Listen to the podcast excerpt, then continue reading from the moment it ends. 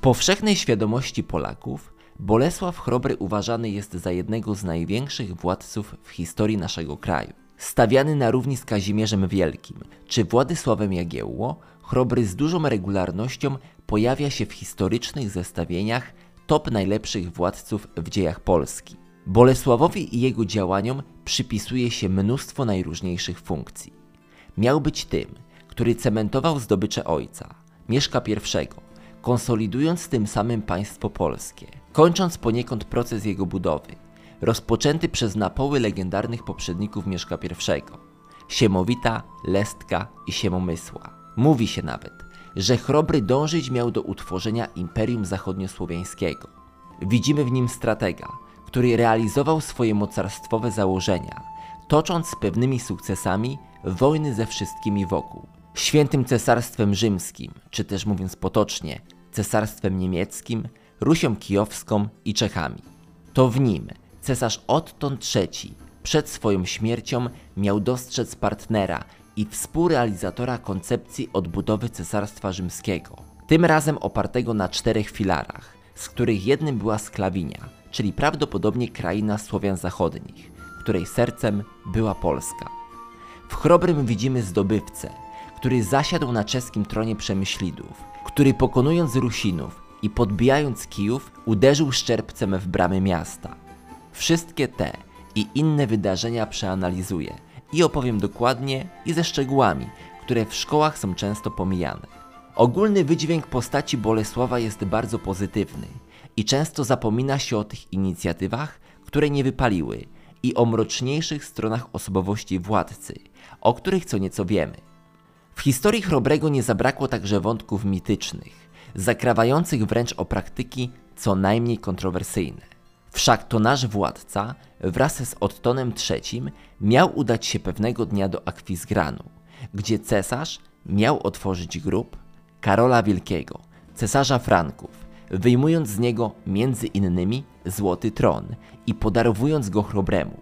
Jeżeli są tu osoby, które nie słyszały o tych wydarzeniach, oznacza to, że ta seria jest dla Was. Z całą pewnością wokół postaci pierwszego polskiego króla powstało mnóstwo legend i mitów, które postaram się zweryfikować i w zależności od wyniku weryfikacji potwierdzić bądź obalić.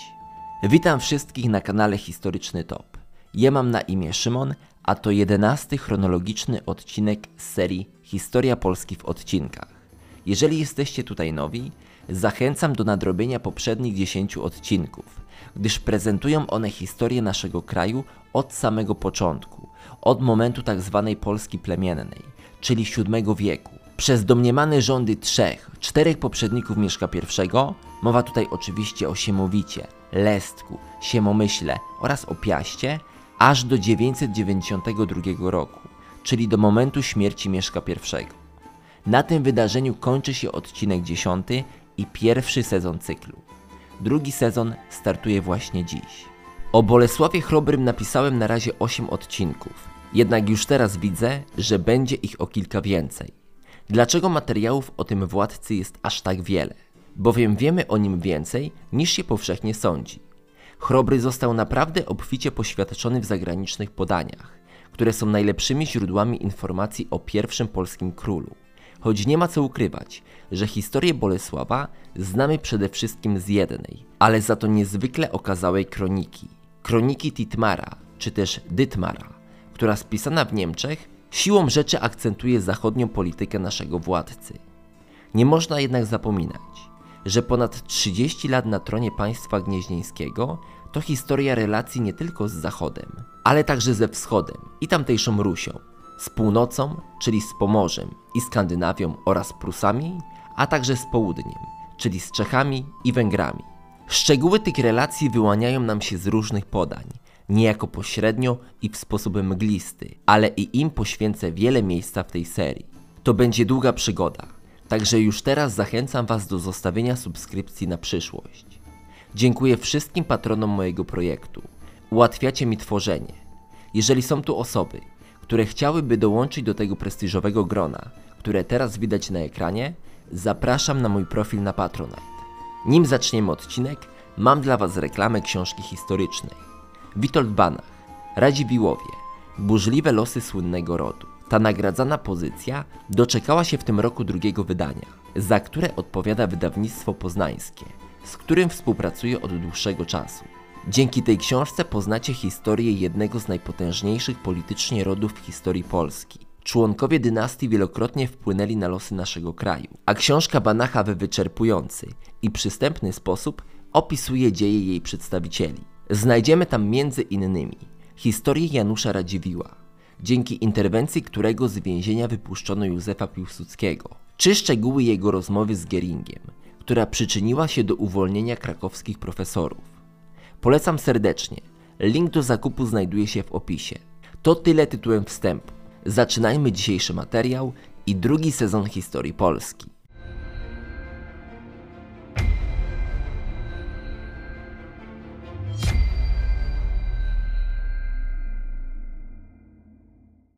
Bolesław, którego historia nazwie Chrobrym, urodzić się miał w 967 roku. Lata 60. X wieku to wyjątkowy dla Polski czas, obfitujący w wiele wiekopomnych wydarzeń. To wtedy na mapie średniowiecznej Europy pojawiło się nowe i znaczące państwo, którego stworzenie przypisuje się Mieszkowi i poniekąd jego legendarnym poprzednikom. Pierwszy władca Polski, potwierdzony w zagranicznych źródłach, czyli wspomniany Mieszko, w 965 roku wziął ślub z chrześcijańską księżniczką z czeskiego rodu Przemyślidów, Dobrawą. Rok później miało miejsce wydarzenie o jeszcze większym znaczeniu, wynikające poniekąd ze ślubu, mianowicie chrzest Mieszka i tym samym symboliczny chrzest Polski. Zaledwie rok po przyjęciu sakramentu przez księcia na świat przyjść miał chłopiec, który według wielu historyków znacznie przebije dzieło swojego ojca. Mowa oczywiście o Bolesławie. Lata 60.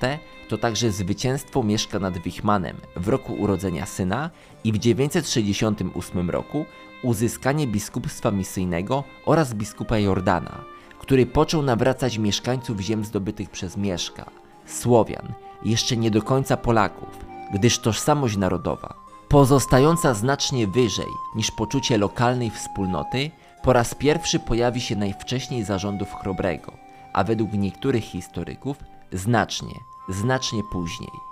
Młody Bolesław otrzymał imię na cześć swojego dziadka od strony matki, Bolesława I Srogiego. Imię, które zyskało popularność i u Piastów, i u Przemyślidów, było swego rodzaju afirmacją dla młodego szkraba. Oznaczało wszak więcej sławy. Ciężko opisać realia dorastania młodego księcia w Gnieźnie w X wieku, gdyż nie ma w tym temacie źródeł. W tym celu, kto zechce, może sięgnąć do wielu powieści historycznych, opisujących i starających się zrekonstruować warunki średniowiecznej młodości książąt na ówczesnych dworach. Ja skupię się na tym, co wiemy na pewno. Wiele wskazuje na to, że pierwsze lata i doświadczenia z dorastania Bolesław dzielił wraz ze swoją siostrą, Świętosławą, tudzież Sygrydą, urodzoną gdzieś między 967 a 972 rokiem. Dzieciństwo Bolesława upłynęło w historycznej ciszy, przerwane w zasadzie przez jedną tylko wzmiankę źródłową. W 972 roku doszło do słynnej bitwy pod Cedynią, której konsekwencje, i to mimo zwycięstwa Mieszka nad margrabią Chodonem, nie były dla Polski najkorzystniejsze, gdyż poskutkowały pogorszeniem relacji z Cesarstwem Niemieckim, czy też, chcąc użyć pełnej nazwy naszego zachodniego sąsiada, Świętym Cesarstwem Rzymskim Narodu Niemieckiego.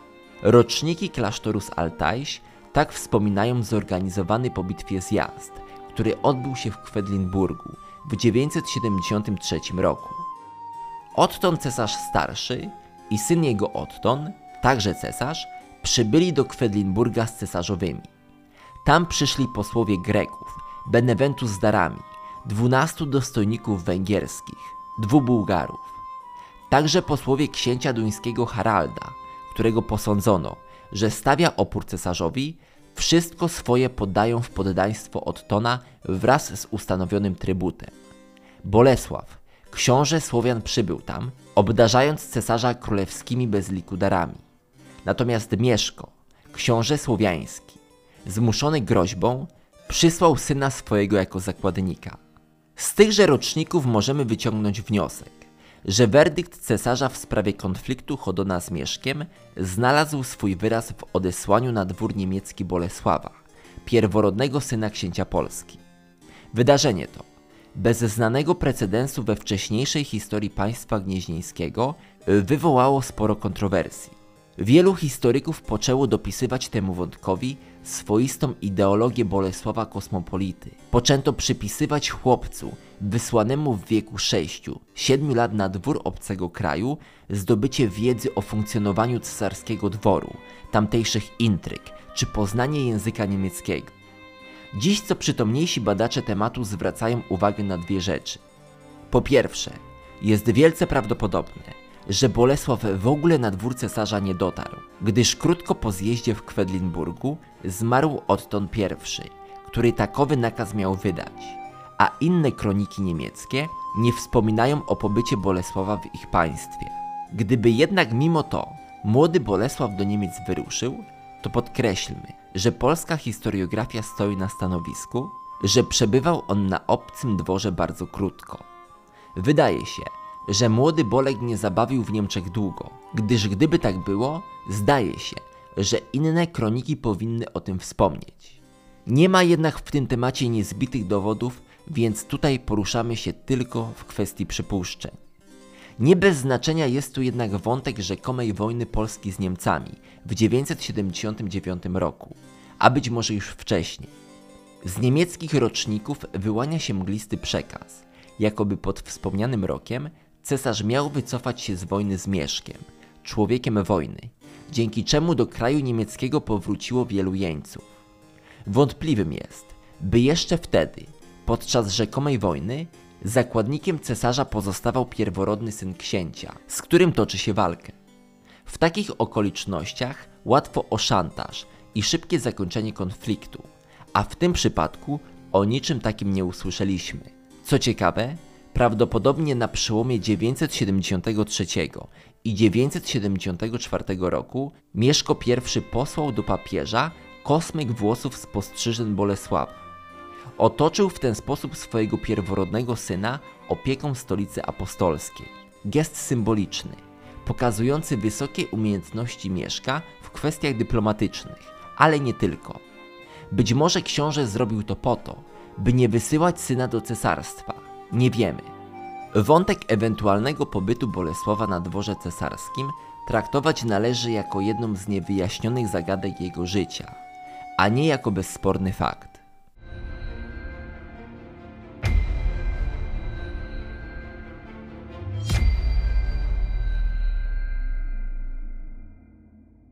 W średniowieczu istotną rolę odgrywały polityczne mariaże. Połączenia dynastii wpływały na sojusze między państwami i tak było w przypadku dwóch żon Mieszka I. Związek z Dobrawą pozwolił scementować sojusz polsko-czeski, a ślub z Odą Dytrykówną, córką margrabiego Marchii Północnej, Dytryka, zapewniał Mieszkowi wpływy w Niemczech. Książę rodzącej się Polski nie mógł także nie skorzystać z możliwości, jakie dawał mu jego pierworodny syn. Wszak ożenek dziedzica nie gorszy był od ślubu samego księcia. Dwa pierwsze małżeństwa Bolesława okazały się bardzo krótkotrwałe. Najpierw w 984 roku poślubić miał nieznaną z imienia córkę Rygdaga, margrabiego Miśni.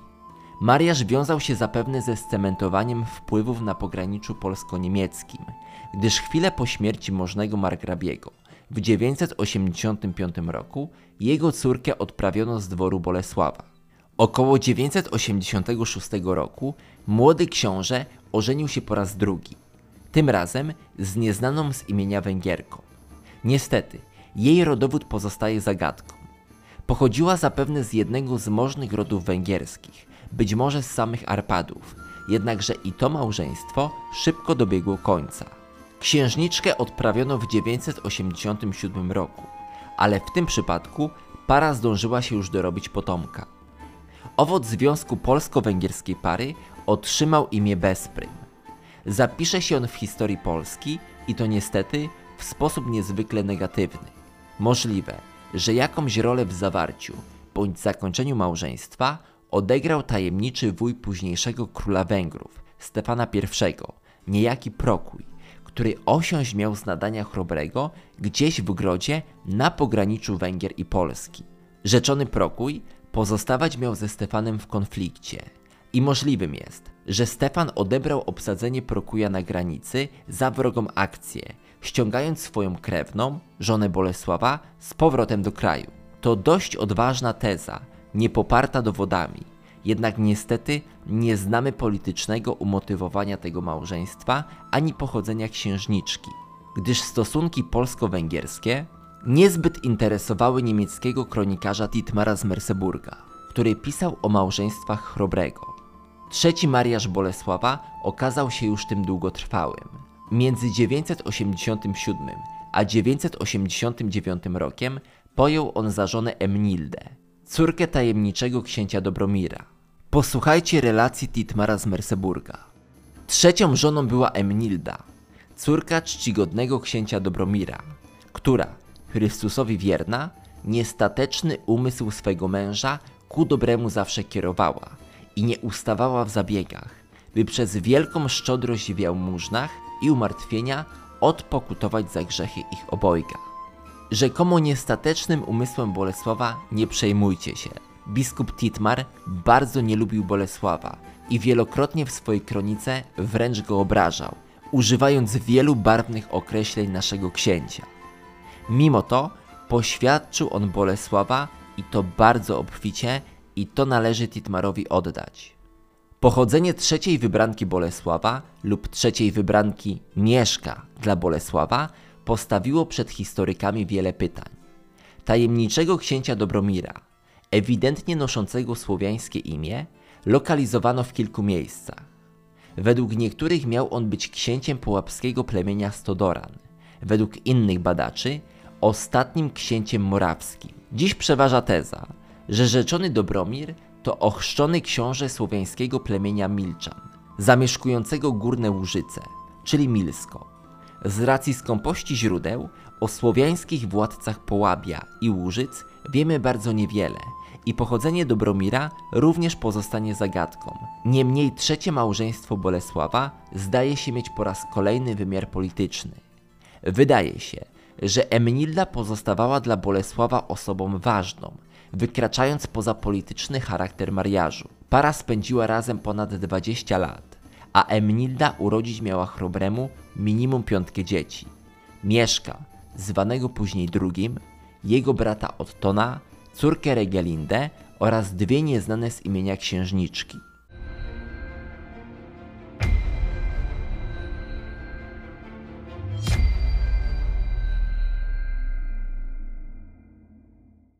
Nim Chrobry w ogóle poznał pierwszą z żon, musiał pogodzić się z wielką stratą.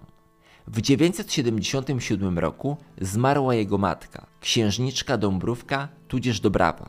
Młody Bolesław został bez matki, mając zaledwie 10 lat. Między 979 a 980 rokiem Mieszko poślubił Odę, mniszkę z jednego z niemieckich klasztorów, wspomnianą już córkę margrabiego Marchi Północnej, Dytryka.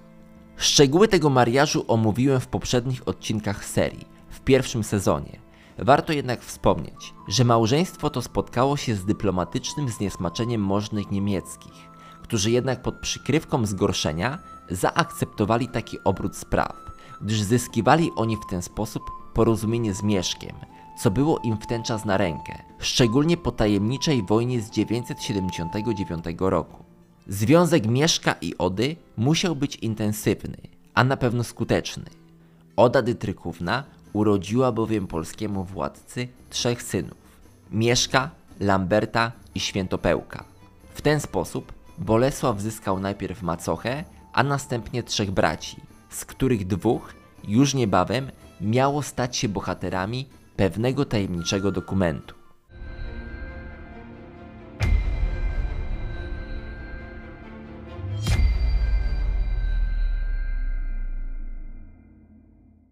W 991 roku Mieszko I miał już swoje lata.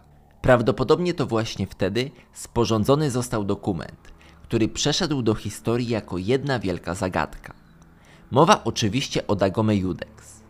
Pełną analizę, trwającą prawie godzinę, i wszystkie najpopularniejsze tezy odnośnie tego dokumentu przedstawiłem w 10. odcinku serii pod tytułem Dagome Judex – najbardziej tajemniczy dokument w historii Polski. Serdecznie polecam wszystkim, którzy go oglądali w celu przypomnienia i tym, którzy nie oglądali, gdyż jest to jeden z tych wątków naszej historii, który jest niemalże nie do wyjaśnienia i w zależności od przyjętej tezy ma inne znaczenie i wzbudza inne emocje. W tym miejscu, aby się nie powtarzać, zacytuję tylko jego treść i wspomnę skrótowo, jak najczęściej się go interpretuje, a wy odświeżcie sobie wiedzę na ten temat, oglądając wspomniany film. Podobnie w tomie z czasów papieża Jana XV. Dagome pan Judex i Oda pani Senatrix i synowie ich Mieszko i Lambert zapisali, że w darze dali świętemu Piotrowi w całości jedno państwo.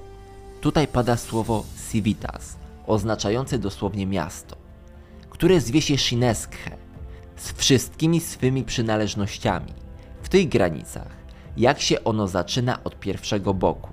Longum Mare, granicą Prus aż do miejsca, które zwie się Ruś, a granicą Rusi dalej ciągnąc się aż do Krakowa i od tego Krakowa aż do rzeki Odry, prosto do miejsca, które nazywa się Alemurę, a od tej Alemurę aż do ziemi Milczan i od granicy Milczan prosto do Odry i stąd wzdłuż rzeki Odry aż do rzeczonego państwa Szyneskhe.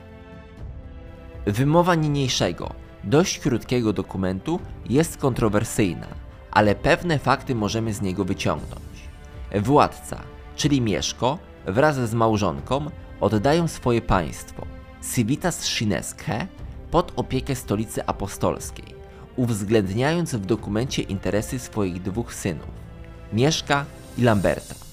Regest określał granice zewnętrzne kraju, Longum Mare, Prusy, Ruś i wyłączony z dokumentu Kraków.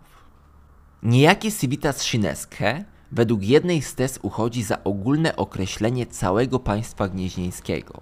Według innej to nazwa rdzenia, czyli Wielkopolski, Kujaw, Mazowsza i może części Śląska. Według jeszcze innych nazwa określa gród Gniezno lub Szczecin. Longum Mare interpretuje się albo jako Pomorze, albo jako Morze Bałtyckie. Alemurę to Śląsk albo Ołomuniec lub, co mało prawdopodobne, Morawy. Te niektóre egzotyczne, przynajmniej dla naszego przyzwyczajenia językowego, łacińskie nazwy budzą kontrowersje i w zależności od przyjętych znaczeń niniejszych terminów, inny wydźwięk przybiera Dagome Judex. Ma to oczywiście kapitalne znaczenie w kontekście tego, co Mieszko I chciał przekazać. Jednak nie chcąc powtarzać treści 10. odcinka, zaznaczę tylko, że najważniejszym w kontekście dzisiejszego materiału jest to, czego w dokumencie nie ma, a nie ma w nim postaci Bolesława Chrobrego. Dokument uznaje się za część politycznego testamentu Mieszka I, wszak przekazuje on w nim państwo pod opiekę Watykanu, podkreślając imiona dwóch synów z drugiego małżeństwa. W dokumencie nie ma jednak śladu ani po Bolesławie, ani po najmłodszym Świętopełku.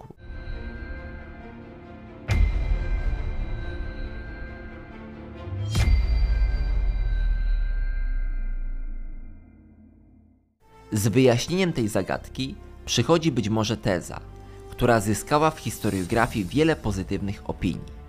Według niej, jeszcze za życia swojego ojca, Bolesław otrzymał w zarząd własną dzielnicę, dzielnicę krakowską.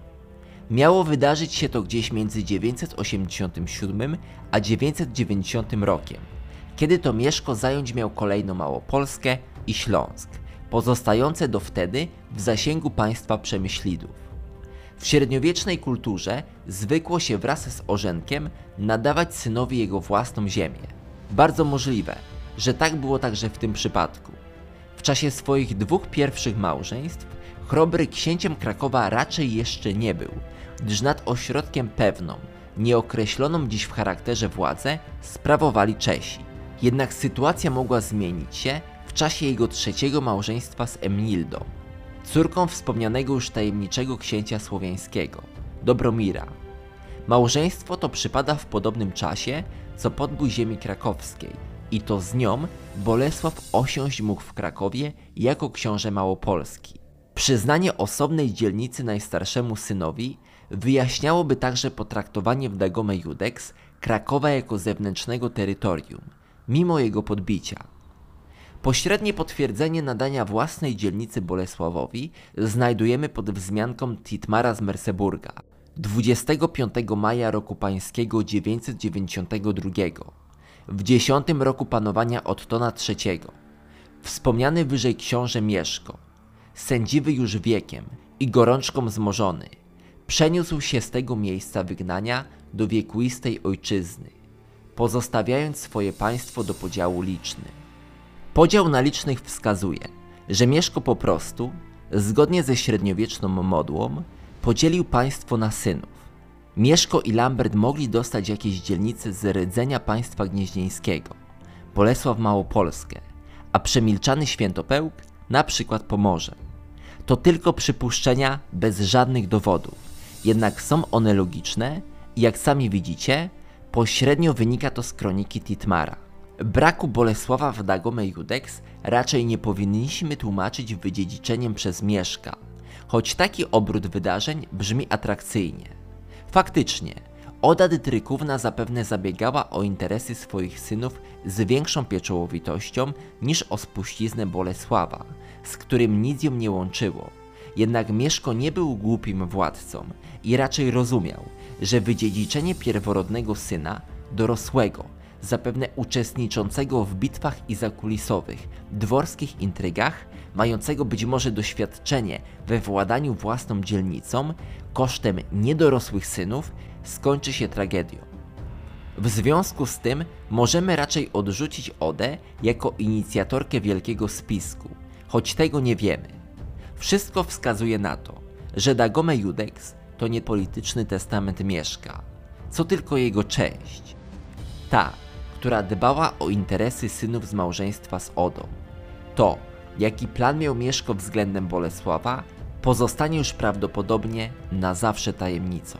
Na koniec warto dodać dość prozaiczny argument, który odpowiada po części na zarzuty tych, którzy sugerują konflikt między Mieszkiem a Bolesławem. Około 990 roku na świat przyszedł syn Bolesława, który w historii zapisze się jako Mieszko II, wykształcony i poniekąd tragiczny władca. Imię nadane na cześć dziadka sugeruje szacunek i dobrą relację między Bolesławem i Mieszkiem. To, czy konflikt między nimi wystąpił po narodzinach Mieszka II, jest dziś nierozstrzygalne. Bolesław mógł zostać wydziedziczony, ale nie pasuje to do strategicznego myślenia, jakim w swoich działaniach niejednokrotnie wykazywał się Mieszko. Bolesław Chrobry nie został dziedzicem jego ziem w rozumieniu dzisiejszym, nie przejął władzy wszędzie tam, gdzie rządził ojciec. Być może jako książę krakowski miał zostać księciem seniorem, zwierzchnim, czuwającym nad ziemiami braci. To brzmi bardzo prawdopodobnie. Z poglądem tym nie zgadzał się jednak na przykład profesor Jerzy Strzelczyk. W swej monografii pod tytułem Bolesław Chrobry pisał: czy Bolesław, jedyny w 990 roku z potomstwa mieszkowego człowiek dorosły i dojrzały, trzykrotnie już żonaty ojciec dzieci, miał sprawować zwierzchnictwo nad małoletnimi braćmi przyrodnimi? Nie wiadomo i nie wydaje się prawdopodobne. Prawo do regencji przysługiwało w takich przypadkach raczej matce nieletnich synów. Być może w 990 roku nie liczono się jeszcze w Gnieźnie z perspektywą rychłej śmierci starzejącego się księcia. Nie bardzo można sobie też wyobrazić, jak miałoby wyglądać zwierzchnictwo księcia pozbawionego panowania nad Gnieznem i rdzennym terytorium Polan. Wszystko razem sprawia wrażenie pewnego niepokoju i ścierania się sprzecznych interesów na dworze gnieźnieńskim pod koniec panowania Mieszka I. Dziś wiemy, że cokolwiek zaplanował Mieszko w kontekście podziału władzy między synów, nie ziściło się. Rola księcia seniora lub księcia dzielącego się z lub podlegającego władzy regentki Ody w ogóle Bolesławowi nie podpasowała. Mgłę niewiedzy w temacie podziału Polski rozwiewa wydarzenie, które nie pozostawia żadnych złudzeń co do intencji i ambicji późniejszego, pierwszego króla Polski. Temat Dagome Judex i treści z niego wypływających można byłoby zamknąć, gdyby wykazano, że dokument jest po prostu fałszywką. Istnieje na to kilka przesłanek, takich jak nieznajomość dokumentów w innych źródłach z tego okresu, brak zachowanego oryginału, prawdopodobne błędy nazewnicze w tekście, brak wskazania dokładnego, rozpoznawalnego imienia wystawcy czy brak podania daty i miejsca spisania tekstu.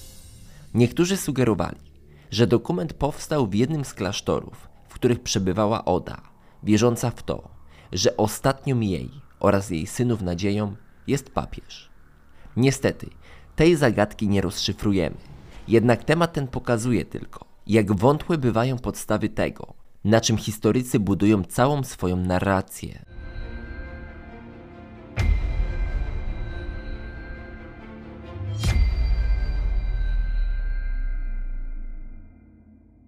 Zacytuję jeszcze raz to, co o wydarzeniach na przestrzeni zmiany władzy w Polsce pisał Thietmar z Merseburga. Dnia 25 maja 992 książę Mieszko I, sędziwy wiekiem i gorączką zmorzony, przeniósł się z tego miejsca wygnania do wiekuistej ojczyzny, pozostawiając swoje państwo do podziału między kilku książąt. Z lisią chytrością złączył je potem w jedną całość syn jego Bolesław, wypędziwszy macochę i braci oraz oślepiwszy zaufanych Odylena i Przybywoja. Onże Bolesław, aby tylko samemu panować, podeptał wszelkie prawo i sprawiedliwość. Relacja Thietmara z Merseburga nie pozostawia wiele miejsca na interpretację. Bolesław nie uszanował woli Mieszka i Ody i samodzielnie lub z poparciem nieznanych z imienia możnych dokonał ataku na testament ojca. Nie pasowała mu rola władcy, który znosi władzę młodszych braci, a w zasadzie macochy regentki, wspieranej przez możnych, wymienionych tu Przybywoja i Odylena. Oślepiając wspomnianych, Bolesław Chrobry dokonał przewrotu pałacowego. Niestety, nie mamy innych podań w tym temacie. Nie znamy szczegółów obalenia testamentu ojca. Nie ma jednak żadnych wątpliwości, że choć Chrobry postąpił wbrew planom Mieszka, z perspektywy czasu i z pozycji racji stanu, jego działanie należy ocenić pozytywnie. Młode, chrześcijańskie państwo, pozostające wciąż niezbyt skonsolidowane, narażone na ataki, wymagało władzy silnej ręki, skutecznego administratora i odważnego zdobywcy, kogoś z charakterem i charyzmą, kto nie przestraszy się zagranicznych zagrożeń, których w całej karierze Bolesława, jak się przekonacie, nie brakowało. Chrobry nadawał się do tego idealnie i negatywne emocje związane z przewrotem pałacowym nie mają szans, jeżeli na drugiej szali wagi postawimy rację stanu, przetrwanie państwa i wszystko to, co zrobił dla kraju Bolesław w trakcie swych rządów. Nie wiemy, kiedy dokładnie młody Piast przejął pełnię władzy. Wszystko wskazuje na to, że doszło do tego w roku śmierci ojca, w 992 roku. Nadmienię w tym miejscu, że istnieje pewne mało wiarygodne źródło, XVI-wieczna kronika Wacława Hajka, które mówi, że Bolesław współrządził z braćmi aż do 995 roku, jednak jest to źródło w tym kontekście odrzucane. Zostańmy przy wersji z 992 rokiem.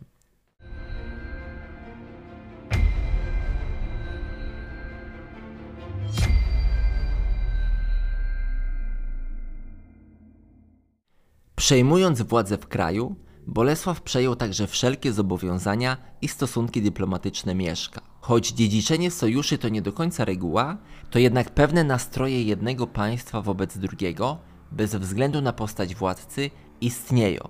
Mieszko pozostawił w spadku Bolesławowi rozwinięte relacje ze Świętym Cesarstwem Rzymskim, czy też Cesarstwem Niemieckim, jak kto woli, którego Mieszko pozostawał wiernym sojusznikiem i przyjacielem aż do samej śmierci.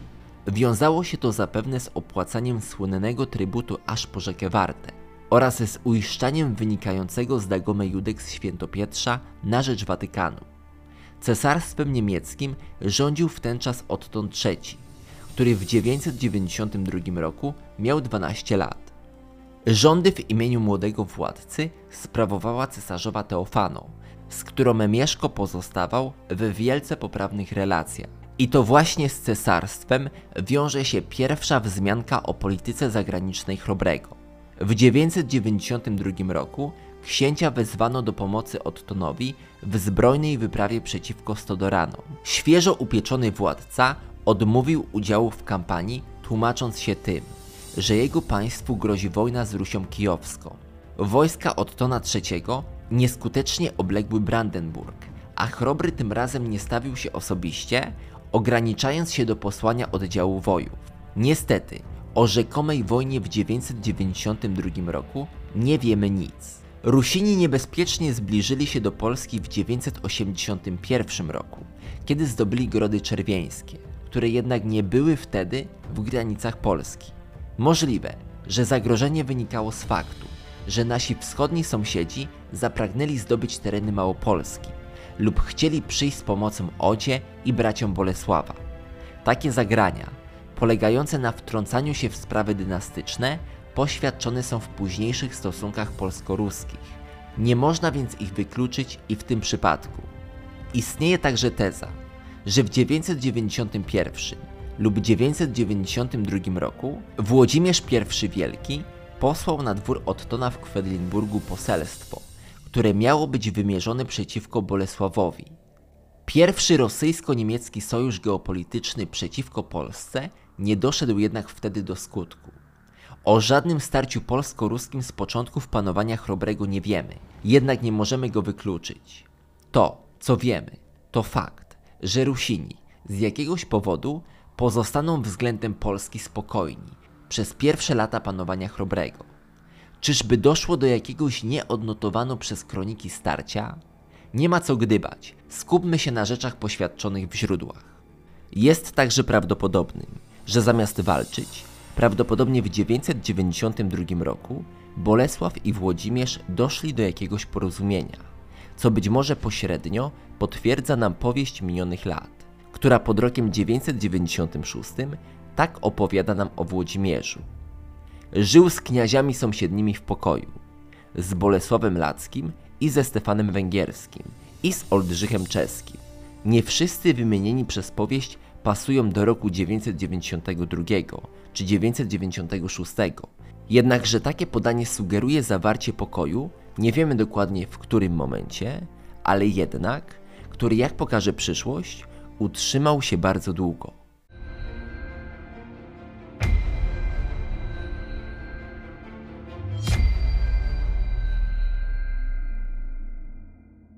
Bolesław na arenie międzynarodowej po raz pierwszy zaznaczył się, tym razem aktywnie, w 995 roku.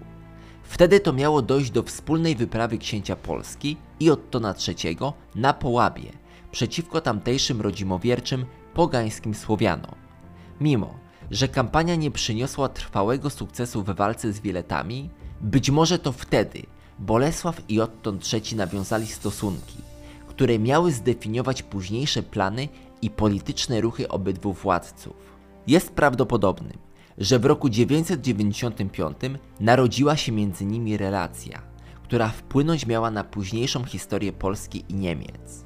Czy już wtedy władców połączyła wspólna wizja Europy, bazującej na sojuszu cesarstwa i Sklawinii, krainy Słowian? Jest to bardzo możliwe, ale nie wyprzedzajmy faktów. Rok po spotkaniu Bolesława z Ottonem III, ten drugi wybierze się do Rzymu i koronuje na cesarza rzymskiego. Po powrocie do kraju zacznie realizować plan, w którym ogromną rolę przypisze księciu Polski. Dwóch władców silniej połączy jeszcze postać niejakiego Wojciecha, księcia, który został biskupem i który przejdzie do historii jako jeden z największych, a przynajmniej najbardziej znanych męczenników wiary chrześcijańskiej.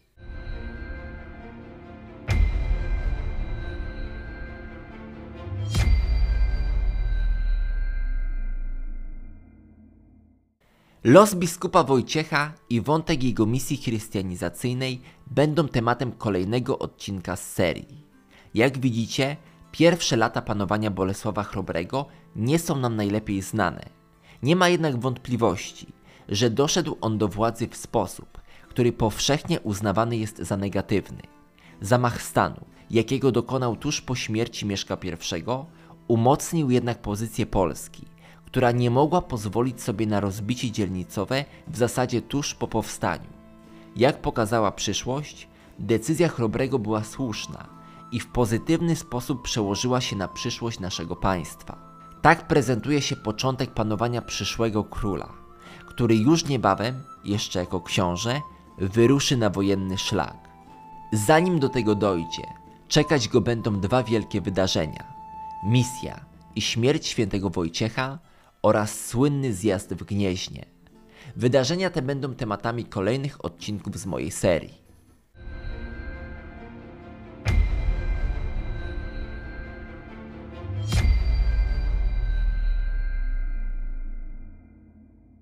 Dobrze było wrócić nad Wisłę.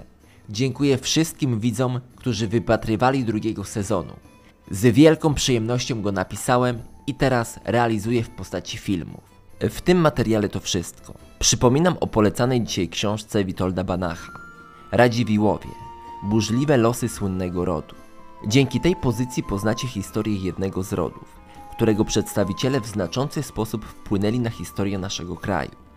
Link do zakupu znajduje się w opisie, a za drugie wydanie tej książki odpowiada wydawnictwo poznańskie, z którym współpracuję od dłuższego czasu.